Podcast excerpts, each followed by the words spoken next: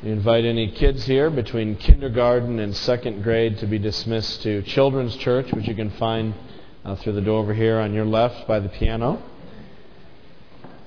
And while our children are being dismissed, I would invite you to open up your Bibles to Isaiah chapter 53. Isaiah chapter 53. If you're using one of those Bibles in the pew rack in front of you, that's located on page 731. 731, Isaiah chapter 53.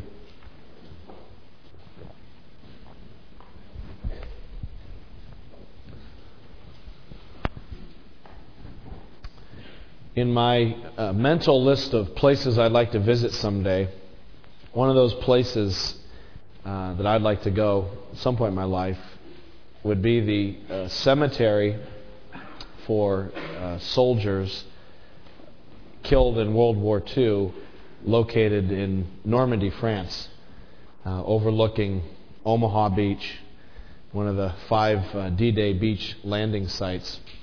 I've never been there. My wife's been there. She says it's a, a really powerful experience to go to that cemetery. Uh, to see the all of the graves. She said you get out of your car and the graves just stretch out in all directions as far as you can see. You know, Actually, there's uh, about 9,400 graves there at that cemetery on about 172 acres of land.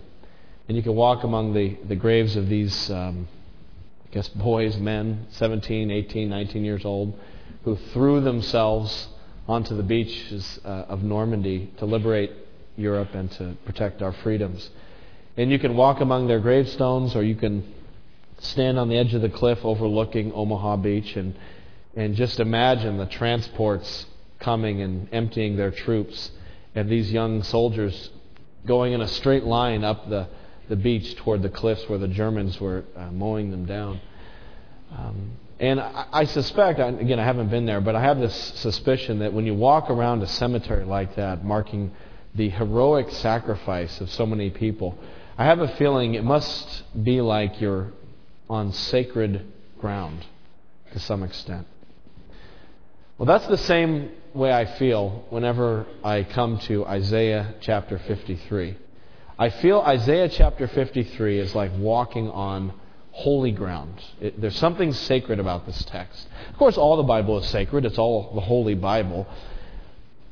But not all of the Bible describes the heroic sacrifice of Christ with the kind of uh, intensity and clarity and power as does Isaiah chapter 53, which is one of the reasons I find this text so sacred. So, what I'm going to do is I'm just going to read it for you, and then I'll uh, spend uh, remaining moments with you here in this service looking at the text in detail. But it actually starts in Isaiah chapter 52, verse 13. The chapter division is in the wrong place. Uh, the prophecy actually begins in chapter 52, 13.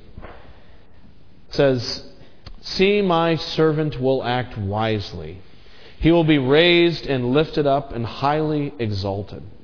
Just as there were many who were appalled at him, his appearance was so disfigured beyond that of any man, and his form marred beyond human likeness. So he will sprinkle many nations, and kings will shut their mouths because of him. For what they were not told, they will see, and what they have not heard, they will understand.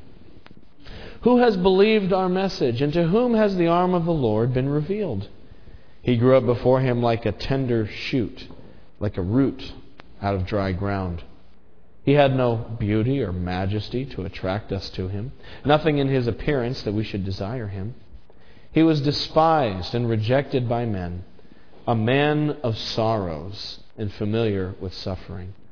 Like one from whom men hide their faces, he was despised and we esteemed him not.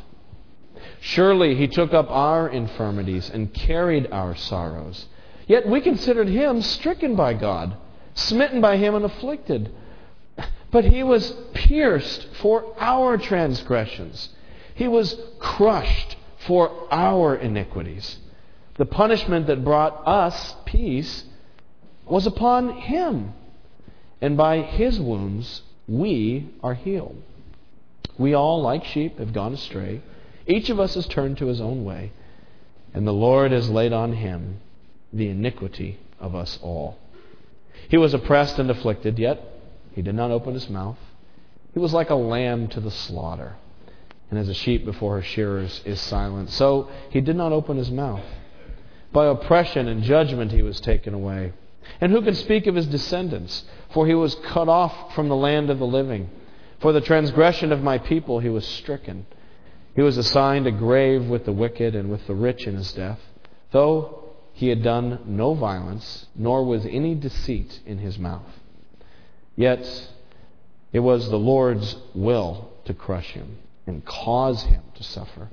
And though the Lord make his life a guilt offering, he will see his offspring and prolong his days, and the will of the Lord will prosper in his hand. After the suffering of his soul, he will see the light of life and be satisfied by his knowledge. My righteous servant will justify many, and he will bear their iniquities.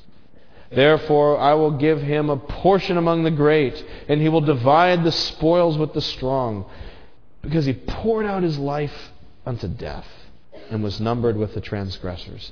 For he bore the sin of many, and made intercession for the transgressors. Isaiah 53 is divided into five stanzas, with each stanza being three verses in length. So 15 verses, five stanzas. In the first stanza, chapter 52, verses 13 to 15, that first stanza is the introduction to the prophecy. It brings us to the central message of the prophecy. It's kind of like a movie preview. This is the way I see it. It's a movie trailer. If you ever go to the movies, they always have previews in the beginning. And a good movie preview will give you enough information about the movie so that you get a sense of what it's about and where it's going, but not enough information so that you understand the whole plot and you have all your questions answered. It should leave you hanging a little bit so that at the end of a movie preview, the, goal is you should be nudging the person you came with saying, Oh, we got to see that one. That, that's going to be interesting. How's that going to turn out? And that's what this uh, opening stanza does. It creates a sense of tension. Specifically, what it does is it uh, raises what is an apparent contradiction there's an apparent contradiction between verse 13 and verses 14 and 15. Verse 13 talks about the heroic servant of God, God's hero, God's deliverer, God's Messiah. And verses 13 and 14 talk about the same guy who's beaten and mangled and marred and abhorred. And you try to put it together and you say, how does this fit? How can this guy be the victorious hero, but also this person who just gets clobbered? Look at verse 13. Here's the hero.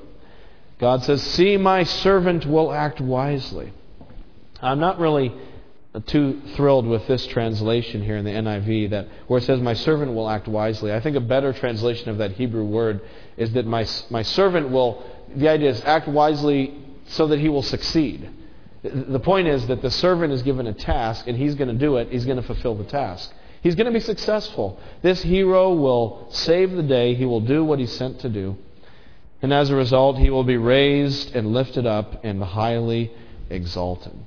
So uh, that's what you'd expect, isn't it? That if someone is a hero and they accomplish the task, they're going to be raised up and exalted. And, you know, that all makes sense.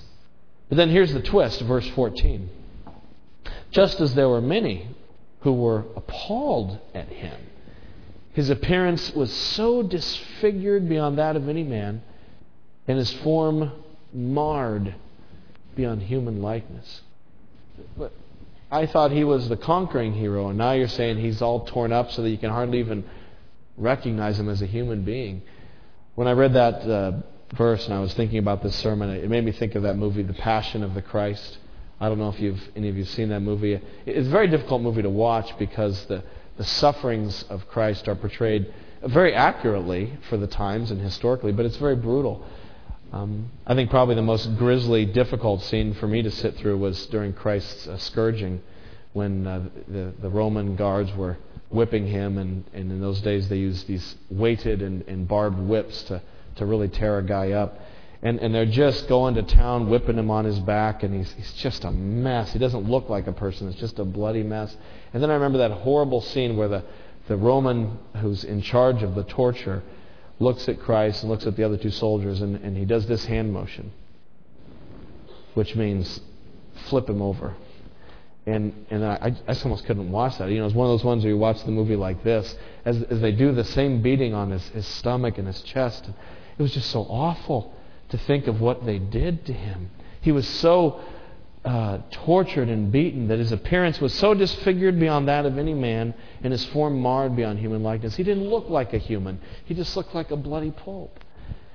And, and how is that? I mean, how can that fit together? Is he a hero or is he mangled and marred? Is he raised up and exalted or is he so low and beaten down that we're appalled to look at it? Which one is it? And so ends the first stanza. It brings a sense of apparent contradiction and it propels us forward into the prophecy as we say, I, I got to see this. I got to figure out how this all comes together. The second stanza, which is chapter 53, verses 1 to 3, introduces us to this servant. And the thing that I note most of all about chapter 53, verses 1 to 3, the second stanza, is that this is the most unlikely hero you've ever read about. Mean, as far as deliverers go, this is not the guy that you would guess would be the deliverer. Chapter 53, verse 1 Who has believed our message, and to whom has the arm of the Lord been revealed? This is going to be so unbelievable, hardly anyone's going to believe this story. Verse 2 He grew up before him like a tender shoot and like a root out of dry ground. When I think of a deliverer, when I think of a Messiah, I, I think of a big oak tree of a man, some kind of towering giant, a, a, California redwood, some huge person, you know, like The Rock or Arnold Schwarzenegger, some, some guy you look at him, he's just a towering mountain of a man. You say, that's a conquering hero. But this guy was not some huge tree. He was a tender shoot in a root out of dry ground. You know, he's more like those uh, those little fragile alpine plants. Have you ever been hiking up in the the White Mountains above tree line. There's these little uh, plants, they're you know fragile, you know uh, whatever endangered plants, and they're just coming out of the rocks. There's a crack in the rocks, and somehow a plant's growing out of it, and they're so fragile that they have to fence off the the walks. You only stay on one trail because if you were to go off the trail and step on these plants, you'd, you'd crush them, you'd kill them. They're so fragile and, and endangered. You know, that's the kind of hero this is. It's just sort of a fragile little nothing. And isn't that how Christ came into the world? He wasn't born in the imperial palace of Rome to the bloodline of the Caesars. Instead, he was born in you know, Bethlehem. I've heard of that place. And they, his uh, delivery room was a stable. His first crib was a food trough for animals. His parents weren't anyone famous. They're just a couple peasants. The only reason you know the names Mary and Joseph is because Jesus was born to them. Otherwise, you never would have heard of them. They're just a bunch of nobodies poor peasants. That's how this guy came into the world, like a little tender plant. He had no beauty or majesty to attract us to him, nothing in his appearance that we should desire him. If you were to look at a crowd of people with this deliverer in it and try to pick him out, he's the last guy you would have picked. He's not one of the beautiful people. There's nothing about him in the sense of worldly trappings that you would look at him and say, wow, that's the guy. You'd say, uh, I don't know who it is, but I know it's not that guy. Look at him, forget it. There's nothing glamorous about this person, there's nothing prestigious. Uh, there's nothing about him that would make the paparazzi want to follow him and take pictures. He's just an average person. But not only is he sort of poor and humble and very average and nondescript, but it's even worse than that. In verse 3, we see that he's despised and rejected. He's a man of sorrows. Verse 3 he was despised and rejected by men. And like that hymn we just sang, a man of sorrows and familiar with suffering. Like one from whom men hide their faces, he was despised, and we esteemed him not. You know, suffering and misery is not attractive. When people are in misery and they're in suffering, it, it's difficult to be around people in misery. I mean, you know what I'm talking about. You've been in miserable situations, different times in our lives when we're going through struggles. Maybe you've been through an extended depression, or maybe you've gone through an ugly divorce. Maybe you've been sick and had to experience chemotherapy or some kind of treatment that's prolonged and some extended illness or um, maybe you lost someone in your family and you're in a state of grieving. And you know, people act funny around you, don't they? They're like, why are they acting like that? And, you know, maybe they'll send you a card or something, but people act weird around you, and people you thought you could count on aren't there for you. And it's a very strange thing to go through it, something like that, and to find all these people you thought were there for you not there. You know, what is that all about? And I think the answer is we as human beings just don't deal well with suffering and misery. And, and most people's response to misery is to pull away from it. And it takes training, it takes a, a real compassionate heart, it takes a decision to be around people who are in extreme suffering. It's very hard to do, it's very difficult. And the normal reaction is the reaction that he got to be despised and rejected. And I think especially that's true at the, the apex of his suffering at that high point when Christ was on the cross, the, the very most excruciating crescendo of his suffering, where his body was shredded from the beatings and his body was smeared with blood and he was pinned to that cross by those savage uh, spikes. That's when he was most rejected. That's when the soldiers who put him there made fun of him, you know, just another criminal on a cross, and they gambled for his clothes and that's when the religious leaders who had put him there gathered around him and they, they mocked him and you know, said, Okay, if you're the Messiah, get off the cross now. Go ahead, we're all watching. And, and hurled their reproach in his direction. For crying out loud, the other thief on the cross was making fun of him. Like, you know, you're at the low point when the other thief, who's nailed right next to you, is mocking you as well. You know that you've hit rock bottom and that you're miserable. What kind of a hero is this? He's a nobody born to a poor peasant family. He has no beauty or majesty. He's rejected. He's a man of sorrows. And then the answer comes in the, the fourth stanza, rather the third stanza, which is verses 4 through 6. And this is where there's a huge twist. And this is where uh, the whole story takes a gut wrenching change of direction, and we're caught off guard flat footed. This is when the, the whole mystery of how he can be a heroic person but a miserable sufferer comes together and, and we, we see how it all works.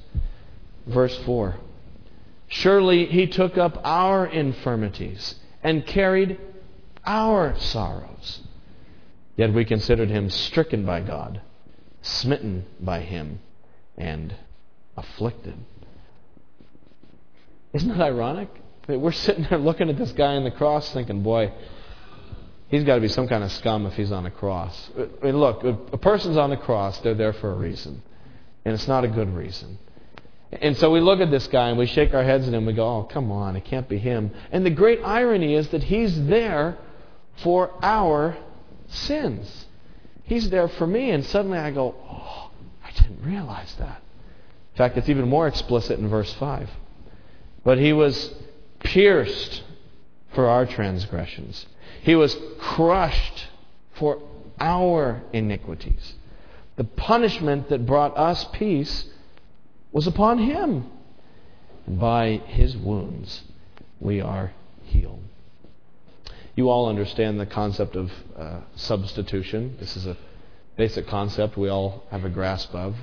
There's substitutions in sports. You know, one hockey player subs in for another hockey player. One basketball player subs in for another. You have substitute teachers in school. You come to school one day, your teacher's not there, there's another teacher in her place. That's a substitute teacher. Well, this person is the substitute sufferer. That's who he is, the substitute sufferer. He's suffering in my place. He's absorbing the punishment that I deserve. I deserve to have the wrath of God slashing my back. But instead, he offered up his back. I deserve to be pierced by God's anger for my sins. But instead, he offers up his arms and his feet. I deserve to be rejected by God and to be cast aside by God and, and to be thrown away from God's presence forever. But instead, he raises up his voice and he says, my God, my God, why have you forsaken me in my place? Verse 6 We all, like sheep, have gone astray. Each of us has turned to his own way. We're all stray sheep, every single one of us. We all deserve that punishment that Christ took in our place. We're all sinful people. Every one of you here is a sinful person in God's sight. I am a sinful person in God's sight. None of us has even come anywhere near close to pleasing God with our lives. We're like stray sheep. We just we go the opposite direction. The shepherd says, Go this way. And I say, I'm not sure I want to go that way because I see a clump of grass right there. Munch, munch, munch. Oh, look, there's another clump of grass. Munch, munch, munch. And 30 years later, I've munched myself so far away from God, I have no idea where He is. That's our human condition. It's, it's the stray sheep. It's rebellion against God. And we try to water it down. We try to say, well, you know, I'm not perfect. And I've made my mistakes. And uh, I have, you know, I have some issues. I have some baggage. I have some dysfunction. And all that's true. But my point is that sin is a lot more than that. Sin is more than just making a mistake. It's more than just having issues, which we all have. It's more than just having some dysfunction. Sin is living contrary to God's will. It's rebellion against God. And as a result, it deserves condemnation and judgment. I remember uh, talking to a pastor. I just met him this one time. He's from Connecticut, and he was telling me a story about uh, a guy he was ministering to in a hospital. This man was dying from a uh, sexually transmitted disease. And you know, this man who was dying, he'd lived a you know wild life, drugs and promiscuity and perversion, and you know just all. He put himself in a context where it was very easy to catch uh, this this disease, and he was dying from it. and, and the pastor was trying to talk to him, talk to him, and it sounded like he kept hitting a brick wall with this guy. Finally, he just asked the guy one day. He said, "Can I just ask you, if you were to be suddenly cured from this disease, would you go back to the same way you used to live?" And the guy said, Oh, absolutely, in a second. He said, That's me. I'm just like that. I don't know how many times God has forgiven me and pulled me out of a hole, and I just say, Thanks, God, you know, and I'm right back into it. And I step right back into the same patterns and the same way of treating people and the same way of responding to situations. And I realize that I have this, this uh, deformity of the soul called my sin nature that even as a Christian still haunts me and, I, and I, I fight against it, but it's there. I am a sinful person. And I deserve God's judgment. I deserve His condemnation. But instead of pouring out judgment on me, what has God given me instead? He's given me the substitute sufferer instead.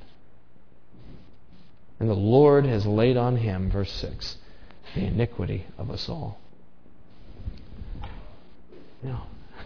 That's right. I mean, what else can you say? I mean, just, uh, words fail at that point to describe how amazingly incredible this is. It's more like verse 15 of chapter 52, where it says, The kings will shut their mouths because of him. That's how I feel when I really grasp this idea that Christ died for my sins, though I deserve the opposite.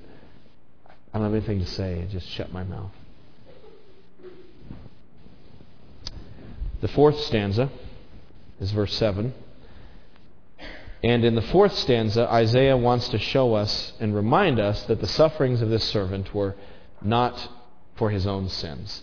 So in the second stanza, we learn that he's a suffering servant. In the third stanza, we just saw he's a substitute sufferer. And now in the fourth stanza, we're going to see that he's an innocent substitute sufferer. In other words, it wasn't for his own sins. Look at verse 7. He was oppressed and afflicted Yet he did not open his mouth. He was led like a lamb to the slaughter, and as a sheep before her shearers is silent, so he did not open his mouth. So here we have the sheep imagery again. In verse 6, it carries over into verse 7. But now it's used very differently. In verse 6, we're the sheep, and we're like sheep in that we've all gone astray. But in verse 7, now he's a sheep, but he's like a sheep in a different way. He's a sheep because he quietly and, and gently submits to being sacrificed for us. I mean, that's the thing about sheep. They don't complain, they don't fight, they just go wherever you tell them, and, and it's easy to kill a sheep. And, and so he goes humbly and quietly. He doesn't open his mouth, he doesn't complain. And isn't that how Christ went? After the Garden of Gethsemane, where he prayed, Father, if you can take this cup from me, do so, but not my will, thine be done. And he prayed that three times, and the soldiers came and he just put out his hands, they let him tie him up. They took him to the midnight judgment hall, this trumped up jury, and he stood before him, and, and they slapped him and spit on him and made fun of him and accused him and brought in false witnesses to spread lies. And, you know, the amazing thing in this trial is the guy never says a word. He doesn't answer back. He doesn't make an explanation. He doesn't try to confute their arguments. He just stands there and takes it. It drives them crazy. You read the stories, they get enraged. They're like, Why won't you answer us? What's he going to say? He's not there to get off the hook. He's trying to stay on the hook. He is purposefully there to suffer for sinners. And so he just takes it. He just does it. And he's not fighting back. He's not answering. He's just like a lamb taking this abuse, knowing that this is the reason that he came, was to suffer and die. And he does. Verse 8 By oppression, this by this unjust trial and judgment, he was taken away. And who can speak of his descendants? For he was cut off from the land of the living. For the transgression of my people he was stricken. And so he pays the ultimate sacrifice, just like those soldiers at the beach. He paid the ultimate sacrifice. He gives up his life for us. And it's appropriate that he does so because if he's really going to be a substitute sufferer for my sins, well, the wages of sin is death. And God told Adam and Eve, Don't eat of that tree. The day you eat of it, you will surely die. And so if he's going to really take the punishment for my sins, then he's got to do the whole thing, which means he has to stand there and, and face the final tidal wave of death. And so Christ really died.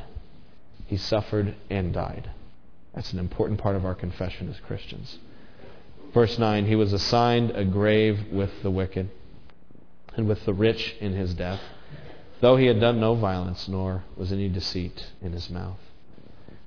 And so this is how the fourth stanza closes. It, it closes with the suffering, innocent, substitute sufferer being put into a tomb, cold and, and stiff. And, and at the end of the fourth stanza, we see that huge gravestone rolling into place.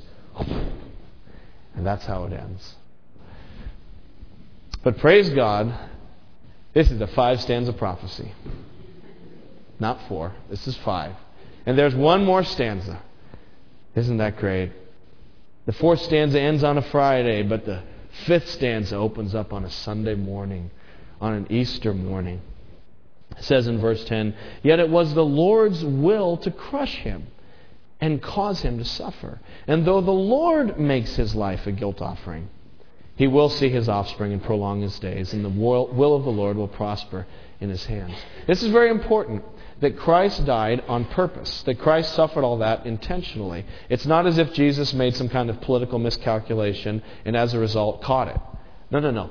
He intentionally went this path. He was born as that cute little baby at Christmas that we celebrate in order that he might grow up to be a man and walk in a straight line, unflinching toward the cross. Just as those, those soldiers got out of those troop transports and made a straight line up the beach toward their objective, Christ landed in this world and he made a straight line for the cross. That's why he was here. It was not a mistake, it was not an accident, it wasn't a hiccup. This was it.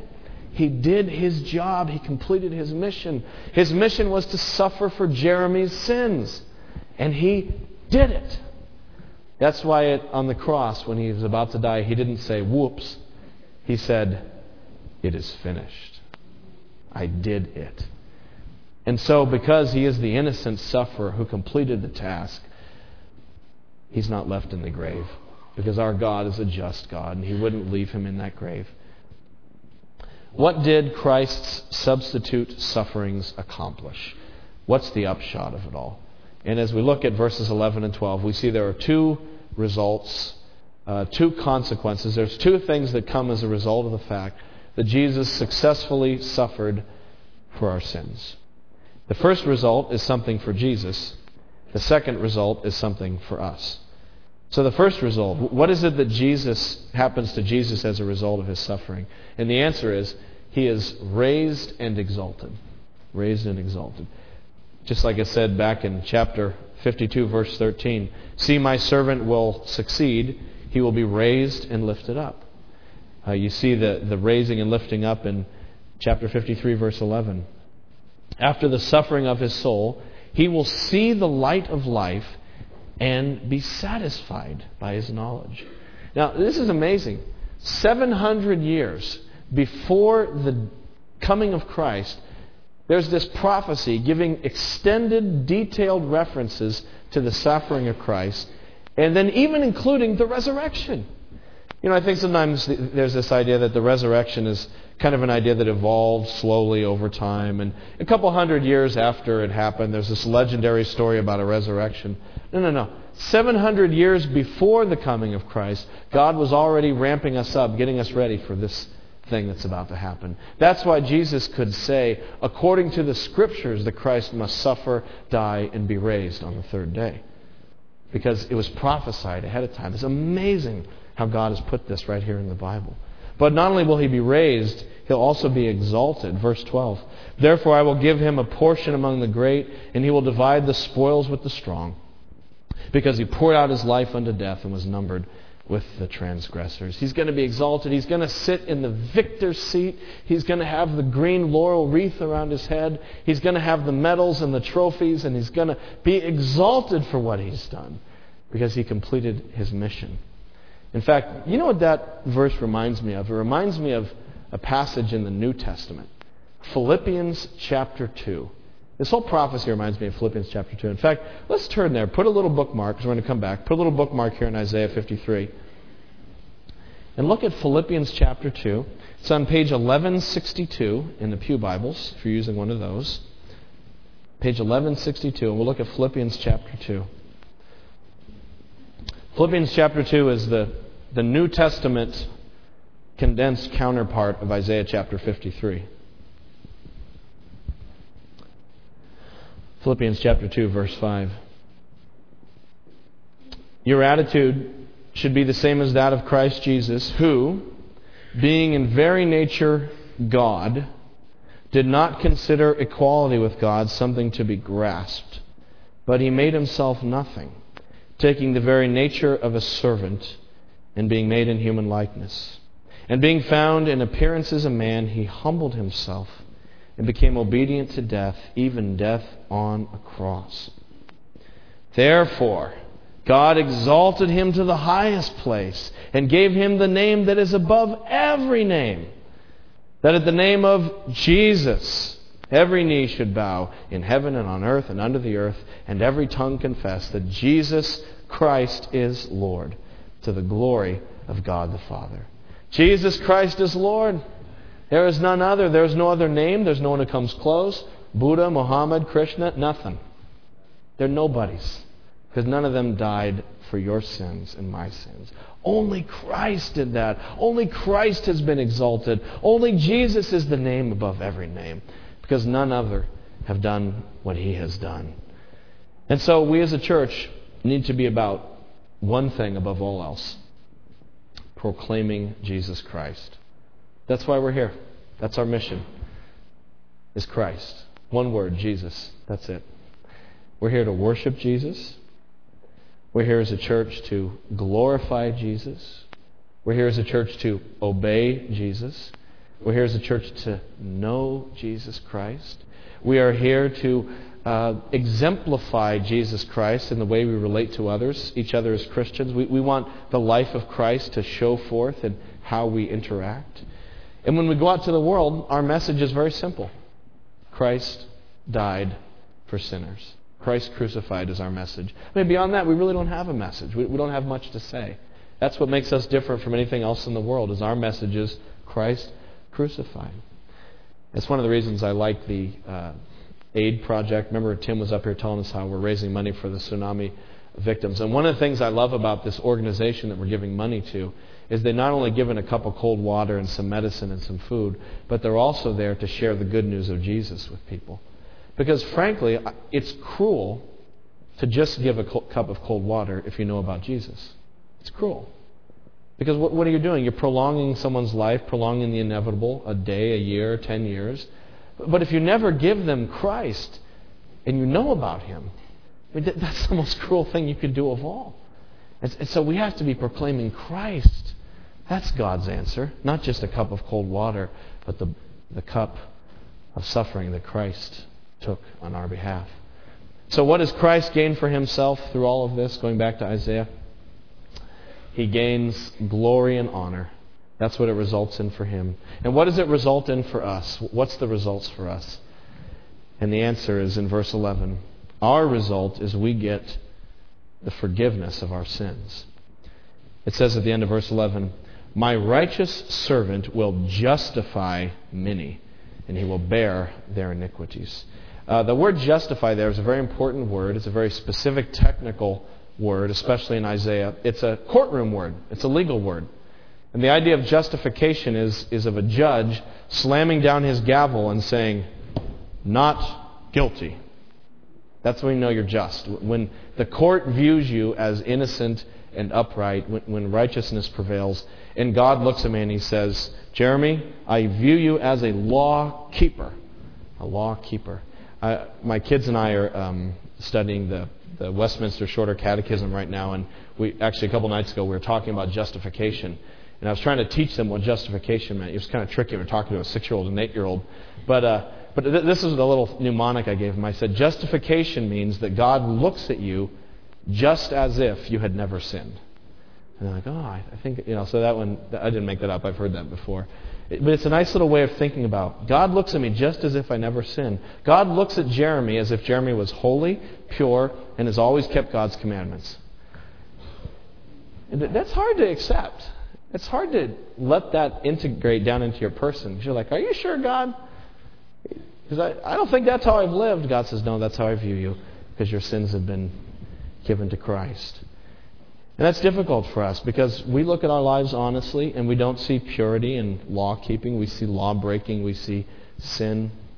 We look in our lives and we see drunkenness and alcoholism. We look in uh, our lives and we see um, anger and rage and things we've said to people that have hurt broken relationships, things we've done to people that have hurt them deeply. We look into our lives and we see promiscuity and affairs and divorces. We look into our lives and we see um, lies and abortions and wounds that go deep. And then we hear God saying through Christ, not guilty. And it's hard to believe that Christ could forgive us. But He did. He took our sins upon Himself so that we could be just in the eyes of God. Over Christmas, I uh, finished, read a book over my Christmas vacation. It's called Band of Brothers by Stephen Ambrose. You maybe have seen the movie. It's a miniseries. It was on HBO. Amazing. If you can see this miniseries, you should see it. the book's even better. But it's a story of the 101st uh, Airborne's Easy Company uh, in World War II, and it traces their journey from training to Normandy through Holland, and then finally all the way to the end of the war, where they, they actually captured the Eagle's Nest, Hitler's Eagle's Nest, his exclusive retreat in uh, Austria. And, and it traces their journey throughout all of it. And it's an amazing book. You read these guys about these young men, and like, these guys were heroes. They were amazing. But you know, there's another side to war. It's easy for us to stand back and say, look at those great heroes. But it's another th- thing to be in the battle. And war, you know, war, as I say, war is hell. And there are atrocities in war. You do atrocious things in war that you never would have done in peacetime. And even if it's justified, you know, killing people and blowing things up is, is hard on your psyche. It's hard on your mind. It, it hurts. And uh, all kinds of things happen in war. There's looting, there's promiscuity, there's drunkenness, there's just all kinds of stuff. And a lot of guys come back from war not feeling like heroes. They come back feeling like monsters. A lot of guys come back from war with um, ghosts and demons in their heads and memories they can't erase. Um, one of those guys in Easy Company was a sergeant named Sergeant Skinny Sisk. And Sergeant Skinny Sisk came back from the war and, and he had the ghosts and he had the demons. And so he tried to, to ease the pain by uh, alcohol and he, he became an alcoholic and that obviously didn't fix things. He said, Then my sister's little daughters, that would be his niece, four years old, came into my bedroom. He said, I was too unbearable to the rest of the family, either hungover or drunk all the time. And she told me that Jesus loved me, and she loved me, And if I would repent, God would forgive me for all the men I kept trying to kill all over again. The skinny said, That little girl got to me. I put her out of my room, told her to go to her mommy. There and then, I bowed my head on my mother's old feather bed and repented. And God forgave me for the war and all the other bad things I had done down through the years. And a couple years later, Skinny Sisk became Reverend Sisk. He was ordained as a minister and became a minister of the gospel that he had experienced there in that bedroom. The message of Jesus Christ is so profoundly deep that I could preach on it here for a half hour to you, and I feel like I haven't even scratched the surface. But it's also so profoundly simple that a little four year old can effectively communicate it. Believe in the Lord Jesus Christ, and you will be saved. Let's pray.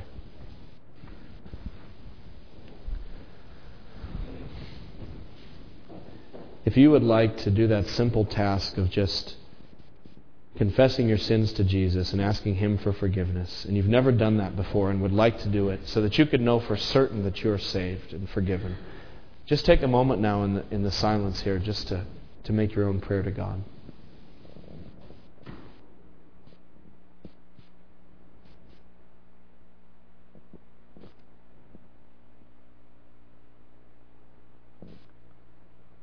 Lord Jesus Christ, we worship you and adore you because you alone are the name above every name. You alone are the one who walked the gauntlet of the wrath of God in order to pay for our sins. You alone are the victor who conquered death and rose again. You alone are the one who can forgive us and make us right with the Father. If there was another way, you surely would have done it, but this was the way, the only way. And so we worship you, we glorify you, Jesus. I pray that you would communicate your forgiveness and absolution through your death on the cross to anyone here who seeks it with a sincere heart. And I pray for those of us who are Christians that we might live with such a sense of worship of you and trust in you and hope in you, Lord. That we might have our consciences cleansed by your blood. That we might know that we are your forgiven children through Christ. That we might live in the freedom and liberty that comes from the forgiveness that Jesus brings. We pray this all in his name.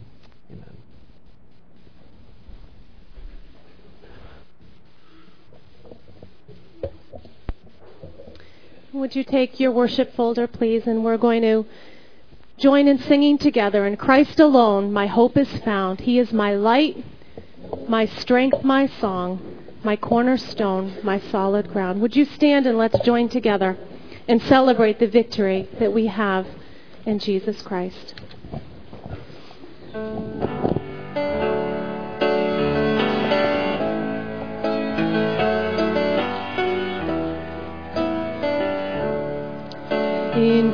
Christ alone my hope is found. He is my light, my strength, my song. This cornerstone, this solid ground, firm through the fiercest drought and storm. What heights of love, what depths of peace, when fears are stilled, when striving cease. My comforter, my all in all, here in the love of Christ I stand. In Christ alone, who took on flesh, fullness of God in helpless babe, this gift of love and righteousness, scorned by the ones he came to save, till on that cross as Jesus died, the wrath of God was satisfied, for every sin him was laid. Here in the death of Christ I live.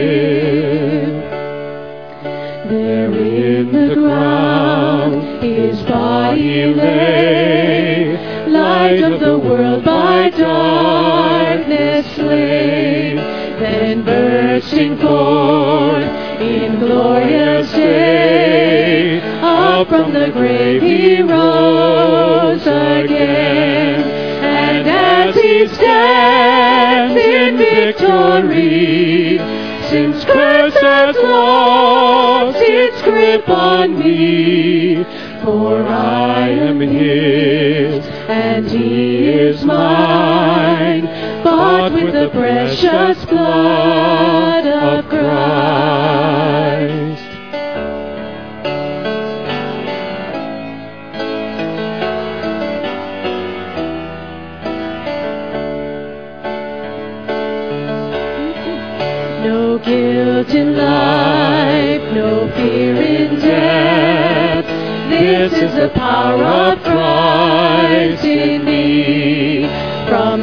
Life's first strife to final breath, Jesus commands my destiny. No power of hell, no scheme of man can ever pluck me from his hand till he returns, nor cause me harm. Here in the power of stand. Hope you have a great week. Uh, after the service, our prayer team is here. Janet and uh, Lisa are here. They love to pray with you. Just come on up, even if you don't know them, and say, My name is so and so. Could you pray for whatever it is? And they'll pray confidentially about anything going on in your life or someone you're concerned about. And uh, after the service, I'm actually I'm going to go downstairs. There's a new visitors table downstairs, and I'm just going to hang out there. If you're new at the church, you'd like to just say hi. I'd love to say hi to you and introduce myself and give you some uh, literature.